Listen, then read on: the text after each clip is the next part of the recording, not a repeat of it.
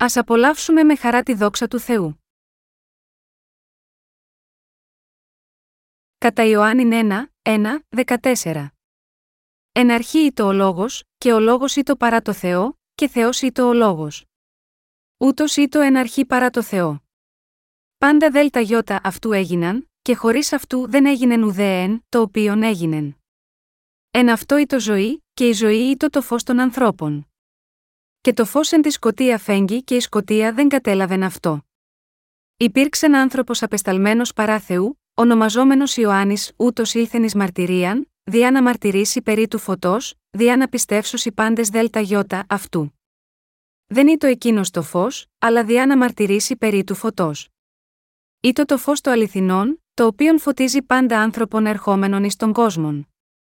Ήτο εν το κόσμο, και ο κόσμος έγινε δέλτα γιώτα αυτού, και ο κόσμος δεν εγνώρισεν αυτόν. Εις τα ίδια ήλθε, και οι ίδιοι δεν εδέχθησαν αυτόν. Όσοι δε εδέχθησαν αυτόν, εις αυτούς έδωκεν εξουσία να γίνωση τέκνα Θεού, εις τους πιστεύοντας εις το όνομα αυτού ή την εσουχή εξ εμάτων ουδέ εκ θελήματος αρκό ουδέ εκ θελήματος ανδρός, αλ εκ Θεού εγεννήθησαν. Και ο λόγος έγινε σαρξ και κατόκισε μεταξύ ημών, και είδομεν την δόξαν αυτού, δόξαν ως μονογενούς παρά του πατρός, πλήρης χάριτος και αληθείας. Το Ευαγγέλιο του Ιωάννη, τα τρία βιβλία των επιστολών Α, Β και Γ του Ιωάννη, καθώς και το βιβλίο της Αποκάλυψης είναι γραφές που γράφτηκαν από τον Απόστολο Ιωάννη. Μέσα από αυτές τις γραφές, μπορούμε να δούμε ποια ήταν η πίστη του Απόστολου Ιωάννη, και επίσης ποια ήταν η πίστη των μαθητών του Ιησού. Ο Απόστολος Ιωάννης πίστευε ότι ο Ισού ήταν ο ίδιος Θεός που δημιούργησε το σύμπαν και εμάς τους ανθρώπους, και ότι ο Θεός ήταν ο σωτήρας του και ο σωτήρας όλης της ανθρωπότητας. Πρέπει και εμείς επίσης να έχουμε αυτό το είδος της πίστης. Μερικοί άνθρωποι πιστεύουν ότι η βίβλος γράφτηκε από ανθρώπους, έτσι αρνούνται τη γνησιότητα και την αλήθεια της. Αλλά οι άνθρωποι που έγραψαν την Αγία Γραφή δεν είναι οι συντάκτες, αλλά οι γραφείς της, και ως τέτοιοι κατέγραψαν μόνο τον λόγο του Θεού. Στην Παλαιά και την Καινή Διαθήκη μαζί, υπάρχουν περίπου 3.800 περιπτώσεις στις οποίες αναφέρεται η έκφραση είπε ο Θεός. Είναι σαφές σε όλη την Αγία Γραφή ότι αυτοί που την έγραψαν δεν έγραψαν τις εμπειρίες και τις σκέψεις τους, αλλά έχουν καταγράψει αυτό που ο Θεός είπε, και έγραψαν αυτό που τους είπε να γράψουν. Η βίβλος γράφτηκε σε μια παρατεταμένη χρονική περίοδο περίπου 1600 ετών, αρχής γενομένης από το 1500 π.χ., που είναι περίπου 3.500 χρόνια πριν από εμάς, μέχρι το 100 μετά Χριστόν. Περίπου 40 συγγραφείς έγραψαν την Αγία Γραφή σε διάφορους χώρους, που περιλαμβάνουν την Χερσόνησο του Σινά, το Ισραήλ, τη Βαβυλώνα, διάφορες περιοχές της Μικράς Ασίας, τη Ρώμη, μικρά νησιά της Μεσογείου, και ούτω καθεξής. Το ταξικό υπόβαθρο των συγγραφέων της Αγίας Γραφής είναι επίσης διαφορετικό, και περιλαμβάνει επιστήμονες, προφήτες, στρατηγούς, βασιλιάδες, αγρότες, σαράδες, έναν γιατρό, έναν τελώνη και άλλους. Αλλά σίγμα αυτό τον κόσμο, υπάρχει μόνο ένας τόμος που γράφτηκε από όλους αυτούς τους ανθρώπους από διαφορετικά υπόβαθρα σε τόσο μεγάλο χρονικό διάστημα, και αυτό είναι η βίβλος.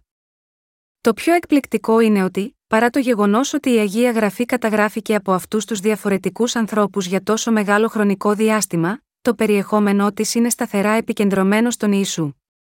Αυτό αποδεικνύει ότι η βίβλος είναι ο λόγος του Θεού που μας έδωσε ο Θεός, και ότι είναι η αλήθεια γραμμένη από υπηρέτες του, τόσο στην παλαιά όσο και την καινή διαθήκη.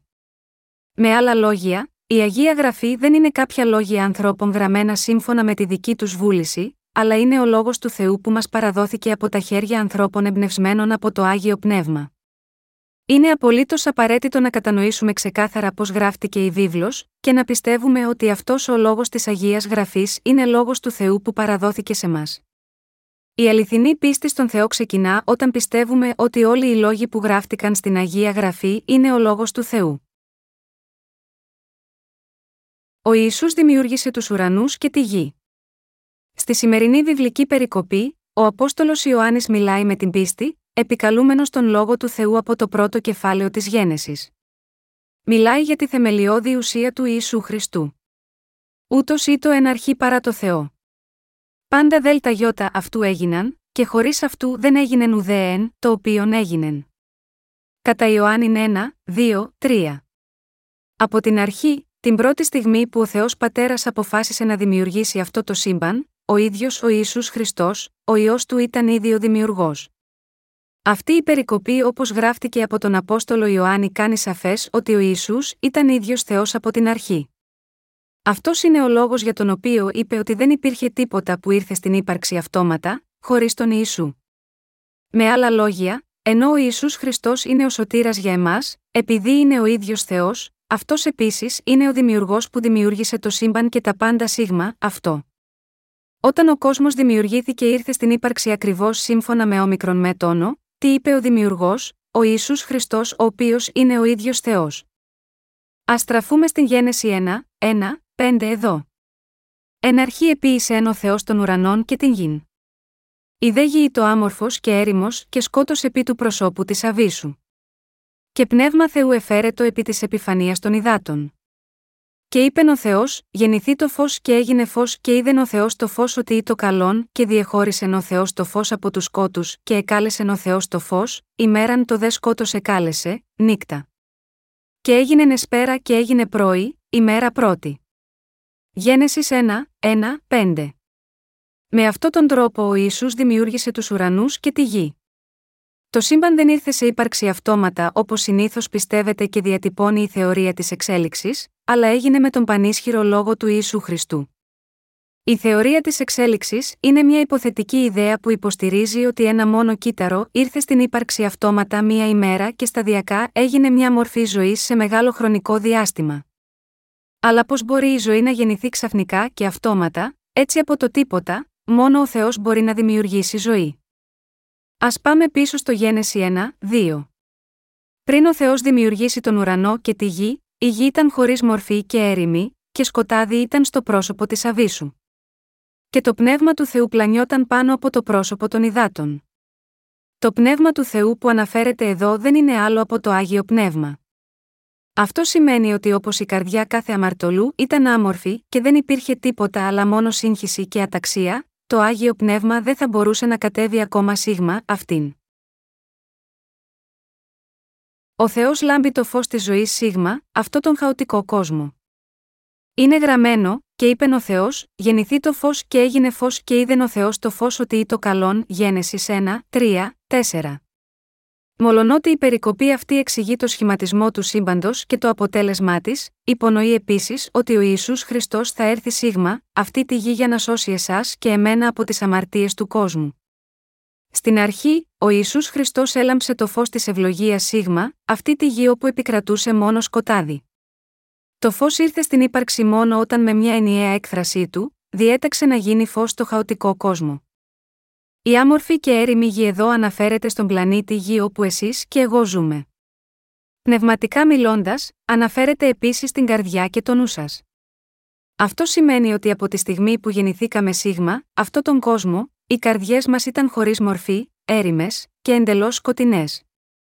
Με άλλα λόγια, όλοι γεννηθήκαμε αμαρτωλοί.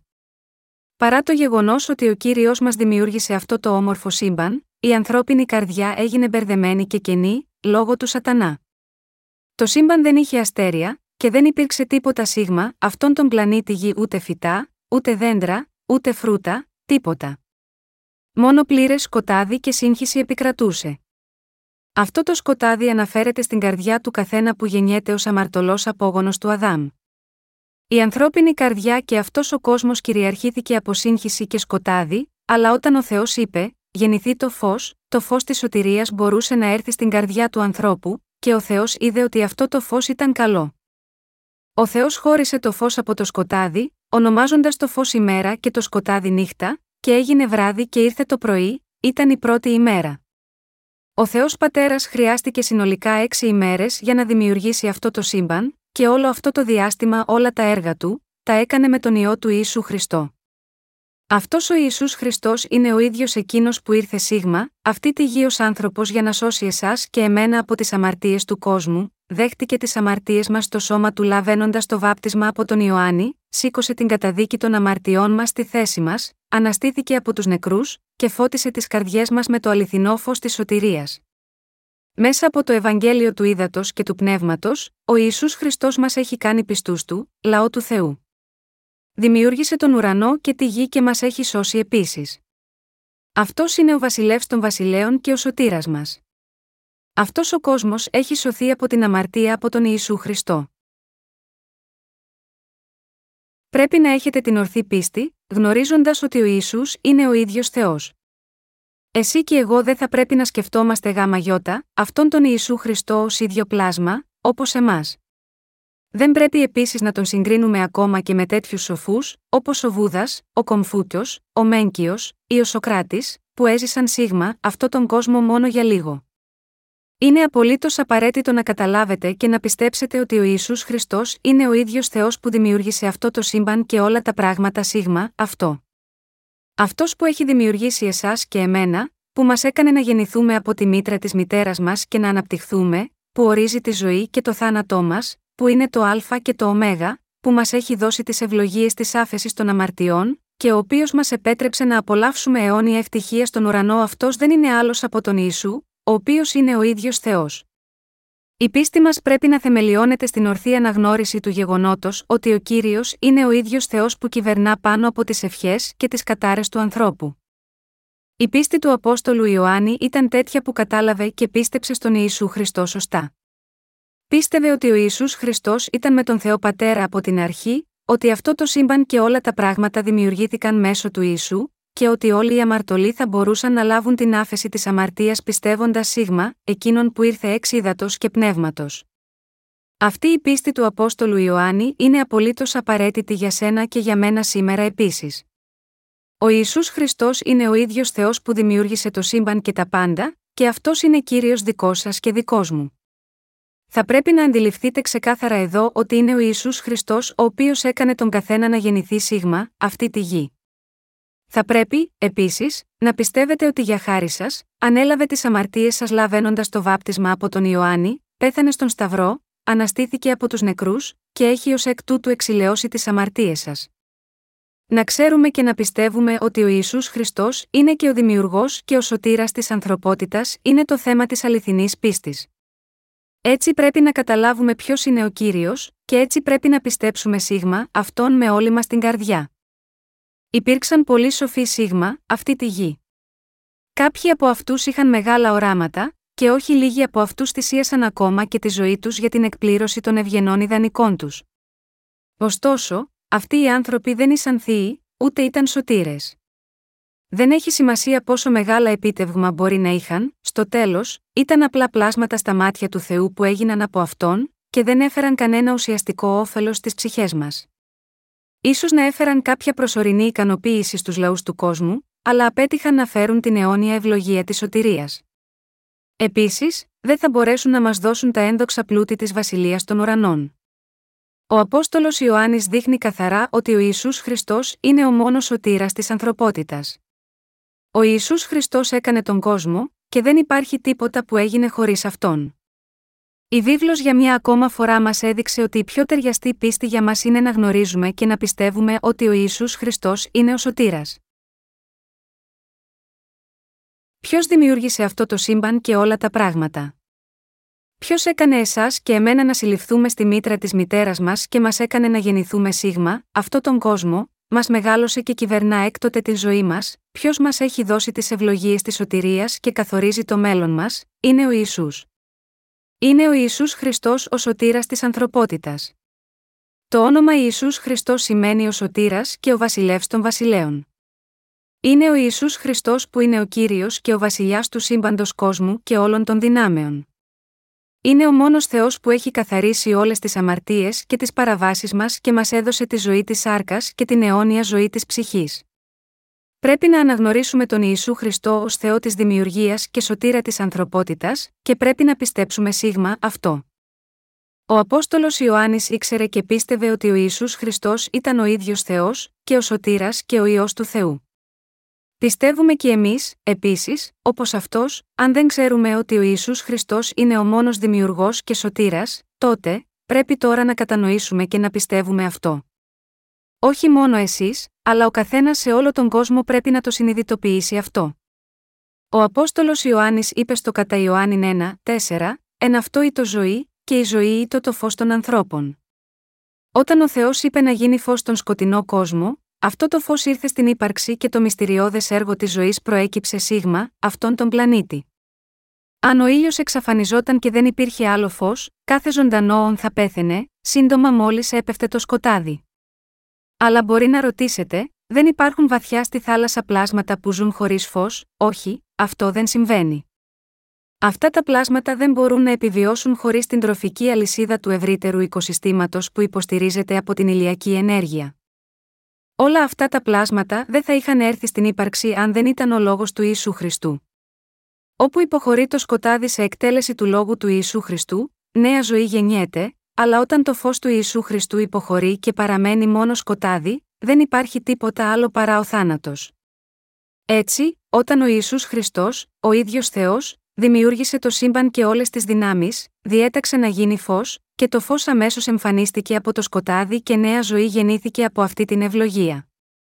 Ακριβώς όπως ο Ισού Χριστός έδωσε νέα πνοή εκεί όπου υπήρχε μόνο σκοτάδι, δημιουργώντας το φως, έτσι μας έδωσε το Ευαγγέλιο του Ήδατος και του Πνεύματος και τη δυνατότητα να λάβουμε την αληθινή σωτηρία μας. Έτσι, ενώ το φως που έκανε ο Θεός στη γέννηση αναφέρεται το πρώτο φως που δημιουργήθηκε στη θεμελίωση του κόσμου, αναφέρεται επίσης στο φως της σωτηρίας που έχουμε λάβει πιστεύοντας το Ευαγγέλιο του Ήδατος και του Πνεύματος. Ξέρετε τον πραγματικό σκοπό για τον οποίο γράφτηκε η Αγία Γραφή. Παρόλο που η Αγία Γραφή περιέχει πραγματικά ιστορικά γεγονότα και επιστημονικές αλήθειες, αυτές δεν είναι το κεντρικό θέμα της. Ο πραγματικός σκοπός για τον οποίο γράφτηκε η Αγία Γραφή είναι να επισημάνει τις αμαρτίες της ψυχής σας, να εξηγήσει τον Ευαγγελικό λόγο του ύδατο και του πνεύματος, και να φέρει έτσι αληθινή σωτηρία σε όσους πιστεύουν στην αλήθεια και να τους κάνει λαό του Θεού. Είναι γραμμένο, και το φως εν τη σκοτία φέγγει και η σκοτία δεν κατέλαβεν αυτό. Κατά Ιωάννη 1, 5. Ο Ιησούς είπε την αλήθεια χθες, την λέει σήμερα και θα συνεχίσει να την λέει στο μέλλον. Ωστόσο, πολλοί άνθρωποι δεν ξέρουν πράγματι τον Θεό σωστά. Προχωρούν με πολλά ανεμέν, αλλά, λέγοντας, σαφώς υπάρχει Θεός, αλλά. Γνωρίζουν ότι υπάρχει ένας δημιουργός, αλλά δεν μπορούν να πιστέψουν σίγμα αυτόν, ούτε να αποδεχθούν την αλήθεια που τους έχει δοθεί. Το κάνουν αυτό, αν και ο Ιησούς Χριστός είναι ζωντανός, λάμπει το φως του Ευαγγελίου της Σωτηρίας και εξουσιάζει πάνω στη φυσική τάξη των πραγμάτων. Μόνο επειδή ο Θεός συντηρεί τη φυσική διάταξη και τάξη των πάντων, το σύμπαν υπάρχει και είναι ζωντανό. Ωστόσο, πολλοί άνθρωποι δεν ξέρουν ποιος είναι αυτός ο Θεός και ποια ακριβώς είναι η σχέση τους με τον Θεό. Έτσι, όχι μόνο δεν μπορούν να κατανοήσουν την αλήθεια της σωτηρίας που ήρθε με το Ευαγγέλιο του Ήδατος και του Πνεύματος, αλλά ακόμα προσπαθούν να κρίνουν τον Θεό με βάση τις δικές τους ανθρώπινες σκέψεις, λέγοντας ότι όλα ξεκίνησαν από το νερό. Ωστόσο, Αγαπητοί μου πιστοί, η αλήθεια της σωτηρίας που έχει δώσει ο Ιησούς Χριστός, είναι πολύ σαφής. Όλα τα πράγματα ήρθαν από τον Ιησού Χριστό, και όλα τα πράγματα πρέπει να επιστρέψουν στο τέλος τον Δημιουργό, για να σωθούν ή να κριθούν από Αυτόν και να ευλογηθούν ή να καταραστούν από Αυτόν. Αλλά οι άνθρωποι δεν το συνειδητοποιούν αυτό. Δεν έχουν ιδέα για το πόσο μεγάλη είναι η σωτηρία του Ευαγγελίου του Ήδατος και του Πνεύματος που εκπληρώθηκε από τον Ιησού, πως αυτή η αγάπη έχει ήδη παραχωρηθεί σίγμα, εμάς με αυθονία μέσα από αυτό το Ευαγγέλιο της Αλήθειας, και πως ο Χριστός μας έχει σώσει και ντύσει με την αγάπη του. Γάμα γιώτα αυτό, ήταν απαραίτητο να υπάρχουν δάσκαλοι που θα μπορούσαν να διδάξουν την αλήθεια του Ευαγγελίου του Ήδατος και του Πνεύματος σε όσους δεν τη γνωρίζουν. Ο Μωυσής άκουσε τη φωνή του Θεού, σηκώθηκε από τον Θεό και δίδαξε την αλήθεια του Θεού στο λαό Ισραήλ. Παρόμοια, και εμείς χρειαζόμασταν επίσης ένα τέτοιο δάσκαλο. Έξι μήνες πριν γεννηθεί Σίγμα, αυτή τη γη ο Ιησούς, ο Θεός Πατέρας έστειλε πρώτα έναν άνθρωπο που ονομάστηκε Ιωάννης ο Βαπτιστής, ώστε οι άνθρωποι να συνειδητοποιήσουν μέσω του Ιωάννη του Βαπτιστή, ποιος ήταν ο Ιησούς Χριστός και τι είχε κάνει γάμα γιώτα αυτούς. Ακόμα και αν ήμασταν ανίδεοι περί του Ιησού Χριστού, που είναι ο ίδιος Θεός, μέσω της μαρτυρίας του Ιωάννη του Βαπτιστή κατανοήσαμε την αλήθεια, αναγνωρίσαμε, α, αυτός είναι ο Ισού Χριστός. Αυτά είναι τα έργα που έκανε Σίγμα, αυτή τη γη. Έτσι αποκάλυψε την αγάπη και το έλεος του Θεού, και έφερε τη σωτηρία σε όλους όσοι πιστεύουν στο Ευαγγέλιο του Ήδατος και του Πνεύματος. Ο Ιωάννης ο Βαπτιστής, ένας άνθρωπος ταλμένος από τον Θεό. Είναι γραμμένος στο κατά Ιωάννη 1, 6, 7, υπήρξε ένα άνθρωπος απεσταλμένος παρά Θεού, ονομαζόμενος Ιωάννης, ούτως ήλθεν μαρτυρίαν, διά να μαρτυρήσει περί του φωτός, διά να οι πάντες δέλτα γιώτα αυτού. Όπως γνωρίζετε, ο Απόστολος Ιωάννης και ο Ιωάννης ο Βαπτιστής είναι δύο διαφορετικοί άνθρωποι με το ίδιο όνομα. Όπως βλέπουμε και το όνομα του συγγραφέα της γραφής Μάρκου ήταν επίσης Ιωάννης, πράξεις 12 και 12, το όνομα Ιωάννης ήταν πολύ κοινό εκείνες τις ημέρες. Είναι αρκετά συνηθισμένο διαφορετικοί άνθρωποι να έχουν το ίδιο όνομα, όπως Ιωάννης, Ροβέρτος, Τζέιν και ούτω καθεξής. Παρά το γεγονός ότι και οι δύο είχαν το ίδιο όνομα, η Αγία Γραφή αποκαλεί τον πρώτο Ιωάννη Βαπτιστή, επειδή είναι αυτός που βάτισε τον Ιησού. Αλλά πέρα από το να έχουν ίδιο όνομα, ο Ιωάννης ο Βαπτιστής δεν είναι το ίδιο πρόσωπο με τον Απόστολο Ιωάννη, ο οποίος κλήθηκε από τον Ιησού Χριστό να είναι ένας από τους μαθητές του και μαρτύρησε το Ευαγγέλιο του Ήδατος και του Πνεύματος. Η γραφή λέει: Ούτως ήλθεν εις μαρτυρίαν, διά να μαρτυρήσει περί του φωτός, διά να οι πάντες δέλτα γιώτα, αυτού, κατά Ιωάννη 1, 7. Ο Ιωάννης ο Βαπτιστής στάλθηκε σίγμα, αυτή τη γη πριν από τον Ιησού και μαρτύρησε για το φως. Τι σημαίνει αυτό το φως, ακριβώς όπως το φως του ήλιου είναι απαραίτητο για να αναπτυχθεί κάθε ζωντανό όν, ο Ιησούς Χριστός είναι το φως που κυβερνά πάνω σε κάθε ζωή και σώζει τους πάντες. Ο ρόλος του Ιωάννη του Βαπτιστή ήταν να μαρτυρήσει γάμα γιώτα αυτό το φως. Παρά το γεγονός ότι ο Ιησούς Χριστός είναι ουσιαστικά ο ίδιος Θεός, ήρθε προσωπικά σίγμα, αυτή τη γη και καθάρισε όλες τις αμαρτίες μου και σου που ζούμε στην αμαρτία. Καθώς ο Ισού Χριστός ανέλαβε όλες τις αμαρτίες μας μια για πάντα μέσω του βαπτίσματός του και πέθανε στον Σταυρό στη θέση μας γάμα γιώτα, αυτές τις αμαρτίες, είναι το φως που μας έχει δώσει νέα ζωή. Ο ρόλος του Ιωάννη του Βαπτιστή ήταν να μαρτυρήσει γάμα γιώτα αυτό το έργο του Ιησού. Αυτός έφερε μαρτυρία για όλο το έργο της σωτηρίας που εκπληρώθηκε από τον Ιησού Χριστό, μαρτυρώντας πω ανέλαβε όλες τις αμαρτίες μέσω του βαπτίσματός του, και πω πέθανε στον Σταυρό, φορτωμένος αυτές τις αμαρτίες. Έτσι, ακόμα και αν έχουμε αποδεχτεί τον Ιησού Χριστό ως σωτήρα μας, δεν μπορούμε ποτέ να έχουμε αληθινή πίστη, αν παραβλέπουμε τον ρόλο του Ιωάννη του Βαπτιστή. Ωστόσο, πολλοί άνθρωποι εσφαλμένα θεωρούν ότι ο Ιωάννης ο Βαπτιστής απέτυχε. Σκέφτονται, λοιπόν, απλά ήρθε έξι μήνες νωρίτερα από τον Ιησού Χριστό.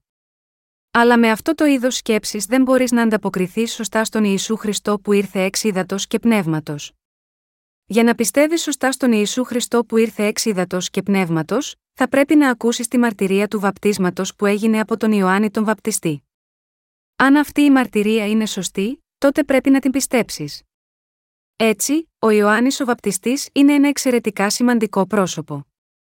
Ο Απόστολος Ιωάννης, ο οποίος έγραψε το Ευαγγέλιο κατά Ιωάννην, ήταν επίσης σε θέση να γνωρίζει ποιος είναι ο Ισού Χριστός χάρη στη μαρτυρία που κατέθεσε ο Ιωάννης ο Βαπτιστής. Συνειδητοποίησε ότι ο Ισού Χριστός ήταν ο Μεσσίας που περίμενε ο λαός του, και επίσης κατανόησε την πραγματική έννοια του βαπτίσματος του Ιησού και του θανάτου του στον Σταυρό. Δεδομένου ότι ακόμα και ο Απόστολος Ιωάννης, ο μαθητής του Ιησού, συνάντησε τον Ιησού και πίστεψε σίγμα, αυτόν μέσω της μαρτυρίας του Ιωάννη του Βαπτιστή, πόσο πιο σημαντική είναι αυτή η μαρτυρία για σένα και για μένα, αν αγνοήσουμε το ρόλο του Ιωάννη του Βαπτιστή, είναι αδύνατο για σένα και εμένα να συναντήσουμε τον κύριο που ήρθε με το Ευαγγέλιο του ύδατο και του πνεύματος. Χωρίς πίστη στη μαρτυρία του βαπτίσματος που έφερε ο Ιωάννης, είναι αδύνατο να επιτευχθεί η σωτηρία, ακόμα πιο αδύνατο παρά μια καμήλα να περάσει από την τρύπα μιας βελόνας και οι πλούσιοι να μπουν στη βασιλεία του Θεού. Όσοι δεν πιστεύουν στη μαρτυρία του Ιωάννη του Βαπτιστή, δεν μπορούν να ανταποκριθούν στο Ευαγγέλιο του ύδατο και του πνεύματος. Ο Ιωάννης ο Βαπτιστής μαρτύρησε περί του φωτός. Ποιος είναι αυτό το φως, είναι ο Ιησούς Χριστός που ήρθε εξ ύδατο και πνεύματος. Ποιος είναι το αληθινό φως της σωτηρίας για την ψυχή σας, και πάλι είναι ο Ιησούς Χριστός που ήρθε εξ ύδατο και πνεύματος. Είναι αυτός ο Ιησούς Χριστός για τον οποίο μαρτύρησε ο Ιωάννης ο Βαπτιστής. Ωστόσο, ο λαός Ισραήλ εκείνη την εποχή δεν το πίστεψε αυτό. Παρόλο που ο κόσμος έγινε από τον Ιησού, ο λαός του δεν τον δέχτηκε όταν ήρθε στη γη. Ακόμα και αν περίμεναν τον Μεσσία, δεν τον πίστεψαν όταν ο σωτήρας Ιησούς πράγματι ήρθε, επειδή δεν τον αναγνώρισαν. Ο Ιωάννης ο Βαπτιστής είχε καταθέσει σίγμα αυτούς, κανένας άλλος εκτός από αυτόν δεν είναι ο αμνός του Θεού. Αυτός είναι ο Υιός του Θεού, ο οποίος ανέλαβε τις αμαρτίες μας όπως τις καθάριζε το αρνί της θυσίας της παλαιάς διαθήκης, και έτσι μας έκανε λαό του Θεού και εκπλήρωσε τη βασιλεία του Θεού. Αυτός είναι ο σωτήρας της ανθρωπότητας. Αυτός είναι ο Μεσσίας που περιμένατε. Είναι απόγονος του Αβραάμ που ήρθε από την φυλή του Ιούδα, ενός από τους δώδεκα γιους του Ιακώβ. Είναι ο βασιλιάς που έμελε να έρθει στην ώρα του. Όμως, παρά το γεγονός αυτό, ο λαός Ισραήλ εξακολουθούσε να μην πιστεύει.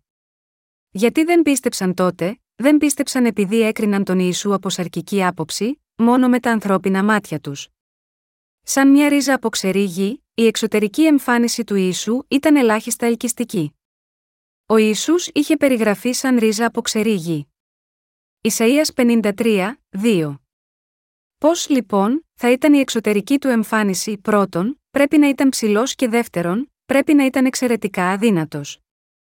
Όταν βλέπετε σε μερικά έργα ζωγραφική στον Ιησού Χριστό να ανακρίνεται στο δικαστήριο του Πιλάτου, θα εκπλαγείτε πόσο αδυνατισμένο μοιάζει το πρόσωπό του. Κάποιος που είναι τόσο αδύνατος σαν σκελετός, δεν είναι διόλου ελκυστικός στην εξωτερική εμφάνιση τέτοιος ήταν ο Ισού. Γεννημένος στη Βιθλεέμ, όπως ήταν προφητευμένο, και μεγαλωμένος στη Ναζαρέτ, ο Ισού ανέλαβε τις αμαρτίες της ανθρωπότητας μια για πάντα λαβαίνοντας το βάπτισμα από τον Ιωάννη στην ηλικία των 30 ετών για να εκπληρώσει όλη τη δικαιοσύνη του Θεού, σύμφωνα με τον λόγο. Ωστόσο, ο λαός Ισραήλ δεν πίστεψε στον Ιησού. Δεν πίστεψαν ούτε όταν ο Ιωάννης ο βαπτιστής μαρτύρησε και τους πιστοποίησε, Ιδού, ο αμνός του Θεού ο έρον την αμαρτίαν του κόσμου. Κατά Ιωάννη 1 και 29. Ο Ιησούς είχε έρθει σίγμα, αυτή τη γη προσωπικά, αλλά ο λαός Ισραήλ, ο ίδιος ο λαός του, δεν τον δέχτηκε. Ωστόσο, ο Απόστολος Ιωάννης συνέχισε για να πει: Όσοι δε εδέχθησαν αυτόν, εις αυτούς έδωκεν εξουσία να γίνωση τέκνα Θεού, εις τους πιστεύοντας εις το όνομα αυτού ή την εσουχή εξεμάτων ουδέ εκθελήματο σαρκός ουδέ εκθελήματο ανδρός, αλ εκ Θεού εγεννήθησαν. Κατά Ιωάννη 1, 12, 13. Το χωρίο αυτό είναι ένας από τους αγαπημένους στίχους στην Αγία Γραφή που οι χριστιανοί απομνημονεύουν. Όσοι δε εδέχθησαν αυτόν, εις αυτούς έδωκεν εξουσία να γίνωση τέκνα Θεού, εις τους πιστεύοντας εις το όνομα αυτού, κατά Ιωάννη 1 και 12. Ο Ιωάννης ο Βαπτιστής μαρτύρησε ότι ο Ιησούς Χριστός, το φως, ήρθε σίγμα, αυτή τη γη, σήκωσε όλες τις αμαρτίες μας μια για πάντα λαβαίνοντας το βάπτισμα, μετέφερε όλες τις αμαρτίες σας και τις αμαρτίες μου στο Σταυρό, έχισε το αίμα του, αναστήθηκε από τους νεκρούς, και έτσι μας έχει σώσει από όλες τις αμαρτίες του κόσμου. Ο Απόστολος Ιωάννης είπε επίσης ότι όσοι δέχονται στην καρδιά τους τον Ιησού Χριστό που ήρθε με το Ευαγγέλιο του Ήδατος και του Πνεύματος, ο Θεός τους έχει δώσει το δικαίωμα να γίνουν παιδιά του.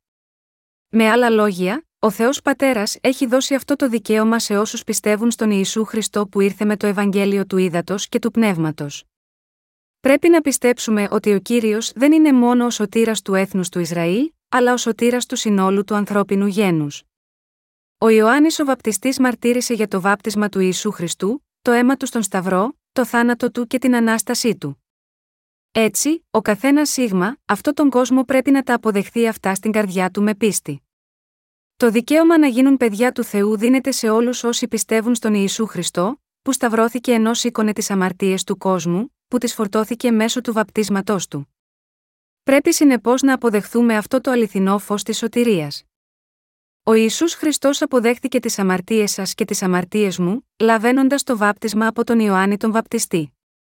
Το βάπτισμα του Ιησού που περιγράφεται στο Καταματθέον 3, 13, 17 είναι αυτό που μετέφερε τις αμαρτίες σου στον Ιησού Χριστό, και αυτός έφερε αυτές τις αμαρτίες στο Σταυρό. Θα πρέπει να συνειδητοποιήσετε και να πιστεύετε ότι για να αναλάβει τις αμαρτίες σας, ο Ιησούς βαφτίστηκε στον Ιορδάνη ποταμό πριν σταυρωθεί. Αφού ο Ιησούς επομίστηκε τις αμαρτίες του κόσμου λαβαίνοντας το βάπτισμα, έχισε το πολύτιμο αίμα του στον Σταυρό και αναστήθηκε από τους νεκρούς, σηκώνοντας έτσι την καταδίκη όλων των αμαρτιών σας στη θέση σας. Έτσι μπορείτε να φτάσετε στη σωτηρία σας μόνο αν πιστεύετε στο Ευαγγέλιο του Ήδατος και του Πνεύματος, ότι ο Χριστός σας έχει σώσει με αυτόν τον τρόπο. Πρέπει να λάβετε στην καρδιά σας τον Ιησού Χριστό, το φως της σωτηρίας, με τη σωστή κατανόηση του Ευαγγελίου του Ήδατος και του Πνεύματος. Πρέπει να τον δεχτείτε στην καρδιά σας. Να θυμάστε ότι σίγμα εκείνους που πιστεύουν στο Ευαγγέλιο του Ήδατος και του Πνεύματος, ο Θεός δίνει το δικαίωμα να γίνουν παιδιά του. Έχετε λάβει τον Ιησού Χριστό ως σωτήρα σας. Πιστεύετε με την καρδιά σας ότι ο Ιησούς είναι πράγματι ο βασιλεύς των βασιλέων και σωτήρας σας, είναι ταυτόχρονα ο βασιλιάς μας και ο προφήτης μας, και ταυτόχρονα ο αρχιερέας της βασιλείας των ουρανών. Ο κύριος ήρθε σίγμα, αυτή τη γη και φόρεσε τη σάρκα του ανθρώπου, ανέλαβε τις αμαρτίες της ανθρωπότητας, όχι με κάποια θυσία ζώων αλλά στο ίδιο του το σώμα, πέθανε στον Σταυρό, αναστήθηκε από τους νεκρούς και έτσι έχει γίνει ο αληθινός σωτήρας μας. Έχει γίνει ο σωτήρας όλων όσοι πιστεύουν στο Ευαγγέλιο του Ήδατος και του Πνεύματος. Σε όσους πιστεύουν, ο κύριος έχει δώσει το δικαίωμα να γίνουν παιδιά του Θεού. Πιστεύω σίγμα αυτή την αλήθεια. Πιστεύετε κι εσείς επίσης στο Ευαγγέλιο του Ήδατος και του Πνεύματος, έχετε δεχθεί το Ευαγγέλιο του Ήδατος και του Πνεύματος στην καρδιά σας. Ποιοι λοιπόν είναι αυτοί που δέχονται ολόψυχα το Ευαγγέλιο του Ήδατος και του Πνεύματος, οι άνθρωποι που λαβαίνουν αυτό το Ευαγγέλιο στις καρδιές τους είναι εκείνοι που παραδέχονται αμέσως τη διαφθορά των σκέψεών τους και αποδέχονται τον αλάθητο λόγο του Ιησού Χριστού. Πρέπει να πιστέψουμε ότι ο Ιησούς Χριστός μας έσωσε με το Ευαγγέλιο του Ήδατος και του Πνεύματος ερχόμενος στη γη ότι είναι ο ίδιος Θεός και ο Κύριος της ζωής, που δημιούργησε το σύμπαν και όλες τις δυνάμεις. Μας συνέλαβε στις μήτρες των μητέρων μας και μας έκανε να γεννηθούμε σίγμα, αυτή τη γη, και μας έχει λυτρώσει από το θάνατο αναλαμβάνοντας τις αμαρτίες μας μέσω του βαπτίσματος που έλαβε από τον Ιωάννη και πεθαίνοντας τον Σταυρό. Αν κάποιος δεν το αναγνωρίσει αυτό ή δεν το λαχταρά ολόψυχα, τότε δεν πιστεύει στην αλήθεια. Αυτοί οι άνθρωποι απλά ακούνε με τα αυτιά τους και βλέπουν με τα μάτια τους, αλλά ποτέ με την καρδιά τους. Εάν δεν μπορείτε ακόμα να πιστέψετε στο Ευαγγέλιο του Ήδατος και του Πνεύματος, παρ όλο που είναι τόσο σαφές, τότε έχετε τεράστιο πρόβλημα. Τέτοιοι άνθρωποι δεν μπορούν να αποκτήσουν το πλήσιμο της αμαρτίας από τον Θεό και, ως εκ τούτου, θα είναι καταραμένοι. Μήπως κάποιος από εσάς πιστεύει πως το να είναι καταραμένος από τον Θεό δεν είναι σπουδαία υπόθεση, στην αγγλική γλώσσα, Μία από τις χειρότερες βομολογίες είναι να πει κάποιος, να σε καταραστεί ο Θεός. Ποια ελπίδα μπορεί να έχει κάποιος αν τον καταραστεί ο Θεός, δεν έχει καμία ελπίδα. Ο καταραμένος από τον Θεό είναι δυστυχής άνθρωπος, που δεν μπορεί πλέον να ζήσει σίγμα αυτό τον κόσμο. Ο καθένας πρέπει να είναι ευλογημένος από τον Θεό για να ζήσει. Μερικές φορές μπορεί να σε μισούν οι άλλοι, αλλά δεν θα πας στον άδει εξαιτίας αυτού. Ωστόσο, αν είστε καταραμένοι από τον Θεό, τότε θα είναι τόσο άθλια η ζωή σίγμα αυτό τον κόσμο, που θα είναι αφόρητη. Εάν σας μισούν οι άνθρωποι για το όνομα του Θεού, τότε αυτό το μίσος θα επιστρέψει σε σας ως ευλογία, αν όμως οι άνθρωποι σας δοξάζουν και είστε μισητοί από τον Θεό, τότε πάτε κατ' ευθείαν στην ίδια την καταστροφή σας. Θέλετε να είστε καταραμένος και να χάσετε όσα λίγα έχετε τώρα, αν δεν το θέλετε, τότε πρέπει να πιστέψετε στον Ευαγγελικό λόγο του ύδατο και του πνεύματος, που είναι δοσμένος από τον Θεό. Θα πρέπει να πιστεύετε με όλη την καρδιά σας ότι ο Ισού Χριστός, το φως, σας αγαπά, και ότι αυτό σας έχει σώσει από όλες τις αμαρτίες σας. Μπορείτε να είστε ευλογημένοι μόνο αν αποδεχθείτε και πιστεύετε σίγμα, αυτό τον λόγο της αλήθειας, ότι ο Ισού Χριστός που δημιούργησε το σύμπαν και όλες τις δυνάμεις, και ο οποίος είναι ο κύριος σας, είναι ο Μεσία που σας έχει σώσει. Η Αγία Γραφή λέει: Όσοι δε εδέχτησαν αυτόν, εις αυτούς έδωκεν εξουσία να γίνωση τέκνα Θεού, εις τους πιστεύοντας εις το όνομα αυτού, κατά Ιωάννη 1 και 12. Τι γίνεται με εσάς λοιπόν, έχετε λάβει πραγματικά το δικαίωμα να γίνετε παιδιά του Θεού μέσω του Ευαγγελίου του Ήδατος και του Πνεύματος, ο Θεός θα σας δώσει αυτό το δικαίωμα, μόλις πιστέψετε με την καρδιά σας τον Ευαγγελικό Λόγο του Ήδατος και του Πνεύματος. Όποιος πιστεύει στη σωτηρία του Ιησού Χριστού, τη δύναμή του και την αγάπη του, γίνεται παιδί του Θεού. Είναι με τη δύναμη του Ευαγγελίου του Ήδατος και του Πνεύματος που κάποιος γίνεται παιδί του Θεού. Αν κάποιος έχει γίνει παιδί του Θεού με πίστη, τότε έχει την εξουσία του Θεού. Ακόμα και στον επίγειο κόσμο, τα παιδιά των ισχυρών είναι προορισμένα να απολαύσουν σημαντικά προνόμια. Λαμβάνοντας υπόψη το γεγονός ότι ο Θεός είναι ο πατέρας μας, υπάρχει κανένα δικαίωμα που είναι πέρα από την απόλαυσή μας, φυσικά όχι. Γάμα γιώτα, αυτό είναι εξαιρετικά σημαντικό να δεχτείτε τον Ιησού. Ποιον έχετε δεχτεί, ποιον έχετε πραγματικά υποδεχτεί με χαρά, αν σας επισκέπτεται ένας ξένος, θα τον υποδεχτείτε με ευχαρίστηση, όχι. Αλλά αν σας επισκεφθεί ένας από τους γνωστούς σας, δεν θα τον δεχτείτε με ανοιχτή αγκαλιά, φυσικά. Ο Ιησούς έχει καθαρίσει τις αμαρτίες σας με το Ευαγγέλιο του Ήδατος και του Πνεύματος, και σας έκανε παιδιά του Θεού, ώστε να μπορείτε να λάβετε και ουράνιες και γήινες ευλογίες. Δεν θα δεχτείτε λοιπόν τον Ιησού, υπάρχει λοιπόν κάποιος λόγος για να διστάζετε να δεχτείτε τον Ιησού Χριστό στην καρδιά σας, όταν αυτός είναι ο ίδιος Θεός που σας αγαπά, σας παρενώ όλους να δεχτείτε τον Ιησού Χριστό με χαρά μέσα από το Ευαγγέλιο του Ήδατος και του Πνεύματος, πιστεύοντας το Ευαγγέλιο αυτό. Διαχειριστείτε τη ζωή σας, μαζί με τον Ιησού Χριστό. Ενώ μερικοί άνθρωποι σίγμα, αυτό τον κόσμο καταλαβαίνουν σωστά τον Ιησού και τον δέχονται πρόθυμα μέσω του Ευαγγελίου του Ήδατος και του Πνεύματος, υπάρχουν επίσης πολλοί άνθρωποι που δεν έχουν κανένα ενδιαφέρον γάμα γιώτα, αυτή την αλήθεια και δεν δέχονται τον Ιησού. Υπάρχει μια παροιμία στην Κορέα που λέει: Το αλάτι σε ένα τραπέζι δίνει αλμύρα μόνο όταν πραγματικά χρησιμοποιείται στη μαγειρική.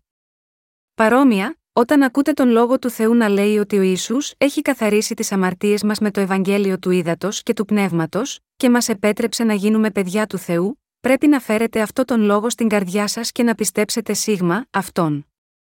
Ο Ισού Χριστός έχει δώσει όλες τις ευλογίες και σίγμα, αυτή τη γη και στον ουρανό, αλλά αυτές οι ευλογίες γίνονται πραγματικά δικές σας μόνο όταν τον αναγνωρίσετε ω σωτήρας σας και τον αποδεχτείτε μέσα στην καρδιά σας. Αν δεν τον δεχτείτε στην καρδιά σας, δεν μπορείτε να λάβετε αυτές τις ευλογίες. Για να γίνει κατανοητό, ας φανταστούμε ότι κάποιος υπερασπίζεται το κάστρο του ολομόναχος. Όταν έρχονται οι εισβολείς, δεν υπάρχει κανένας τρόπος να τους εμποδίσει και, αν είναι ισχυρότεροι από τον ίδιο, δεν έχει σημασία πόσο σκληρά θα προσπαθήσει. Τελικά θα τον πετάξουν έξω από το κάστρο, θα χάσει τα πάντα και θα αντιμετωπίσει προσωπική καταστροφή. Παρόμοια, δεν πρέπει να διαχειριζόμαστε τη ζωή μας εντελώς μόνοι μας. Αντίθετα, θα πρέπει να διαχειριζόμαστε τη ζωή μας μαζί με τον Ιησού Χριστό. Για να γίνει αυτό, πρέπει να τον δεχθούμε στις καρδιές μας. Οι άνθρωποι που πιστεύουν στον Ιησού Χριστό δεν είναι αδαείς. Αντιθέτως, στον Ιησού πιστεύουν οι σοφοί και έξυπνοι άνθρωποι. Γάμα γιώτα αυτό και σας παρενώ όλους να πιστέψετε στο βάπτισμα του Ιησού Χριστού και το αίμα του στον Σταυρό, να πιστέψετε ότι αυτός είναι ο ίδιος Θεός και σωτήρας σας, και έτσι να τον δεχθείτε αληθινά στην καρδιά σας. Να θυμάστε ότι οι αιώνιες ευλογίες του Θεού σας περιμένουν μόνο αν δεχθείτε τον Χριστό στην καρδιά σας. Όποιος δεν πιστεύει έτσι είναι ανόητος.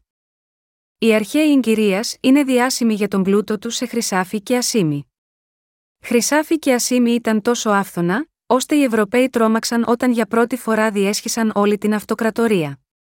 Ωστόσο, Παρά την πλούσια κουλτούρα τους, όταν οι Ισπανοί εισέβαλαν στην αυτοκρατορία των Ιγκυρίας, αυτή κατέρευσε από μόλις 200 στρατιώτες.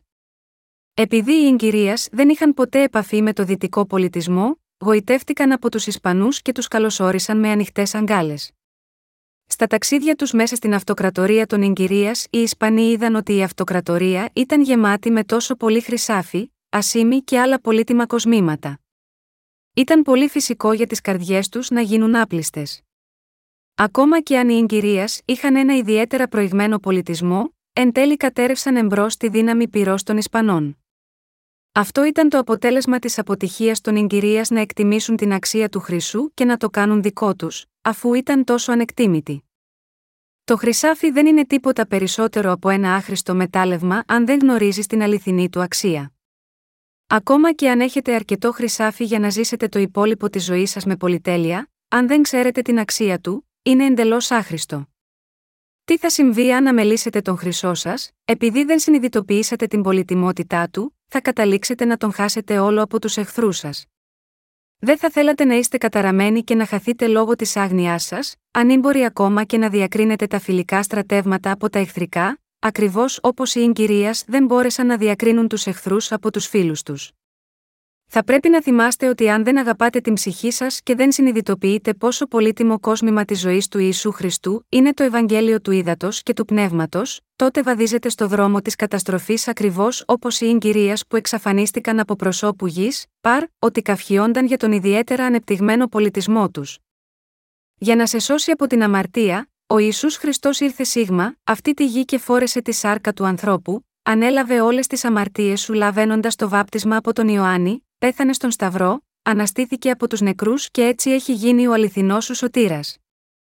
Αν, παρ όλα αυτά, ούτε πιστεύεις ούτε δέχεσαι στην καρδιά σου τον Ιησού Χριστό, που χορήγησε τόσα πολλά ωφέλη στην ψυχή σου, και αντίθετα τον αντιμετωπίζεις σαν να μην είχε σημασία για τη ζωή σου, τότε κάθε άλλο παρά είσαι ευλογημένος μπορείς μόνο να είσαι καταραμένος. Πρέπει να συνειδητοποιήσετε ποιος πραγματικά στέκεται στο πλευρό σας, και θα πρέπει να ανοίξετε την καρδιά σας στο σύμμαχό σας, που είναι εκεί για να σας βοηθήσει.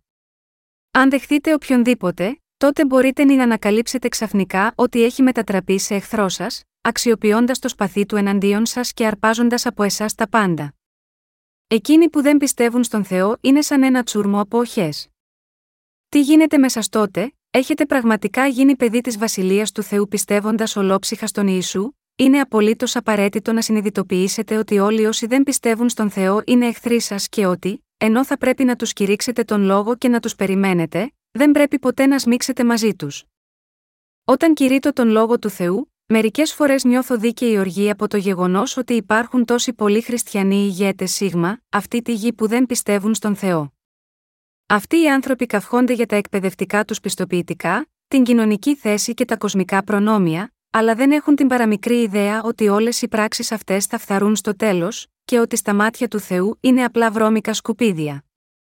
Αγαπητοί μου πιστοί, το να γνωρίζετε και πιστεύετε στον Ιησού Χριστό είναι το ευγενέστερο πράγμα που μπορεί να κάνει ο άνθρωπος. Μη γνωρίζοντας το Ευαγγέλιο του ύδατο και του πνεύματος του Ιησού, για ποιο πράγμα μπορεί κανείς να καυχιέται, το να καυχιέται κανείς για κοσμική εξουσία χωρίς γνώση του Ιησού, δεν είναι τίποτα περισσότερο από μια εντελώς ανόητη πράξη. Αγαπητοί μου πιστοί, πιστεύω στον Ιησού Χριστό δεν σημαίνει απλά ότι τον αναγνωρίζω και τον αποδέχομαι ως σωτήρα μόνο για να αποκτήσω επίγειες ευλογίες. Ο μόνος τρόπος για να λάβουμε την άφεση των αμαρτιών και να γίνουμε παιδιά του Θεού, είναι να δεχθούμε ως σωτήρα μας τον Ιησού Χριστό που ήρθε σε μας με το Ευαγγέλιο του Ήδατος και του Πνεύματος. Εκείνοι των οποίων οι προσευχές έχουν απαντηθεί σίγμα, αυτή τη γη, είναι μόνο όσοι πιστεύουν στο Ευαγγέλιο του Ιησού Χριστού του Ήδατος και του Πνεύματος. Μόνο αυτοί μπορούν να λάβουν τις θεόδοτες ευλογίες και να βρουν τη χάρη και τη δόξα του. Όσοι έχουν λάβει τον Ιησού στις καρδιές τους είναι εκείνοι που ξέρουν και πιστεύουν ότι ο Ιησούς Χριστός, που ήρθε σε μας με το Ευαγγέλιο του Ήδατος και του Πνεύματος, είναι εκείνος που μας δίνει τη σωτηρία. Πρέπει να συνειδητοποιήσουμε τώρα αυτή την αλήθεια και να αποδεχθούμε τον Ιησού, το υπέρτατο όν, μέσα στις καρδιές μας. Το δικαίωμα να γίνουμε παιδιά του Θεού δεν είναι κάτι που επιτυγχάνεται με την κληρονομικότητα από το αίμα της σάρκας. Ούτε επιτυγχάνεται προκαλώντας ανθρώπινα συναισθήματα. Ούτε λαβαίνεται από τη θρησκευτική παράδοση της οικογένειας, ούτε αν λες, επειδή πιστεύουν οι γονείς μου, τότε και εγώ επίσης πιστεύω στον Ιησού. Η βίβλος λέει ότι παιδιά του Θεού είναι αυτοί που έχουν αναγεννηθεί όχι από το αίμα, ούτε από τη βούληση της σάρκας, ούτε από τη θέληση του ανθρώπου, κατά Ιωάννη 1 και 13, αλλά πιστεύοντας το Ευαγγέλιο του Ήδατος και του Πνεύματος, κατά Ιωάννη 3, 5. Δεν πρέπει να πιστεύετε στο Ευαγγέλιο του Ήδατος και του Πνεύματος για χάρη κάποιου άλλου, αλλά πρέπει να πιστεύετε σίγμα, αυτό με τη θέλησή σας. Δεν μπορούμε απλά να λέμε, εντάξει, θα πιστέψω, μόνο για χάρη σου. Το σπιτικό μου είναι χριστιανικό, και έτσι είναι αδύνατο για μένα να μην πιστεύω στον Ιησού. Έτσι, για να μην είμαι σε ασυμφωνία με την οικογένειά μου, θα πιστεύω στον Ιησού και θα παρακολουθώ την Εκκλησία. Αντίθετα, θα πρέπει να πιστέψετε στο Ευαγγέλιο του Ήδατος και του Πνεύματος με την καρδιά σας, από δική σας θέληση. Αυτό πρέπει να γίνει με τη θέλησή σας όταν πιστέψετε ότι ο Ισού, που ήρθε εξ ύδατο και πνεύματος, είναι ο σωτήρας σας. Όσοι έχουν αναγεννηθεί εξ ύδατο και πνεύματος θα απολαύσουν δόξα μαζί με τον Θεό. Το ότι κάποιος είναι γεννημένος από τον Θεό σημαίνει το εξής: Ο Θεός Πατέρας αγάπησε τον κόσμο τόσο πολύ, που έστειλε τον ιό του στη γη και, μέσα από το Ευαγγέλιο του Ήδατος και του Πνεύματος, εκείνος έχει σώσει εσάς και εμένα από τις αμαρτίες του κόσμου. Και όταν πιστεύετε σίγμα, αυτόν τον Ιησού Χριστό που ήρθε από τον Θεό Πατέρα ως σωτήρα σας, είστε αναγεννημένος ως παιδί του Θεού. Έτσι είσαι ευλογημένος από τον Θεό. Ο Ισού Χριστός είχε υποσχεθεί ότι θα ερχόταν σίγμα, αυτή τη γη ως απόγονος μιας γυναίκας και θα γινόταν ο σωτήρας μας, Γένεσης 3 και 15. Σύμφωνα με αυτή την υπόσχεση, εκείνος πράγματι ήρθε σίγμα, αυτή τη γη και εκπλήρωσε όλες τις υποσχέσεις του λόγου του. Το ότι ο Ισού γεννήθηκε έτσι από τον Θεό, σημαίνει ότι αυτός είναι Θεός ενσαρκωμένος. Με άλλα λόγια, ο Άγιος Θεός γεννήθηκε σίγμα, αυτή τη γη και φόρεσε τη σάρκα του ανθρώπου. Μέσα από τον λόγο του Θεού εμείς συναντήσαμε αυτόν τον Ιησού Χριστό, και έχουμε συνειδητοποιήσει ότι αυτός πράγματι είναι ο ιό του Θεού και, επίσης, ότι μέσω του ιού του, ο Θεός Πατέρας έχει δώσει σε εσάς και εμένα το δώρο της σωτηρίας για να γίνουμε παιδιά του. Όλα αυτά έχουν προκύψει εξαιτίας του Ευαγγελίου του Ήδατος και του Πνεύματος που έχει σώσει εσάς και εμένα. Μέσω του λόγου του, ο Θεός μας δίνει τη δυνατότητα να γνωρίζουμε ότι αυτή η σωτηρία δεν είναι πλαστή αλλά η πραγματική αλήθεια, και αυτός μας έδωσε τη δυνατότητα να πιστέψουμε σίγμα αυτή. Δεν μπορώ να κηρύττω τίποτε άλλο εκτός από το Ευαγγέλιο του Ήδατος και του Πνεύματος. Ποιο θα ήταν το νόημα αν, καθώς στέκομαι ενώπιον σας σήμερα, μιλούσα για κάτι που δεν είναι αληθές, αν το έκανα αυτό, δεν θα υπήρχε καμία ώρα τόσο ανώφελη και καταραμένη όσο αυτή η ώρα. Εσείς τότε θα μπορούσατε να πείτε, κατέβα από τον άμβονα. Σταμάτησε το κήρυγμα τώρα. Μπορώ εγώ να το κάνω καλύτερα αν σταθώ πίσω από τον άμβονα. Αν κήρυτα κάτι άλλο εκτός από την αλήθεια του Ευαγγελίου του Ήδατος και του Πνεύματος, θα μπορούσατε όλοι να το πείτε αυτό σε μένα. Αγαπητοί μου πιστοί, είστε ειδικοί σε οτιδήποτε άλλο πέρα από τον λόγο του Θεού. Κάθε ένας από εσάς είναι ειδικός σε κάτι, από την οικοκυρική ως την ακαδημαϊκή μόρφωση, τις τέχνες, τη φιλοσοφία, την εκπαίδευση, την επισκευή αυτοκινήτων κοκ.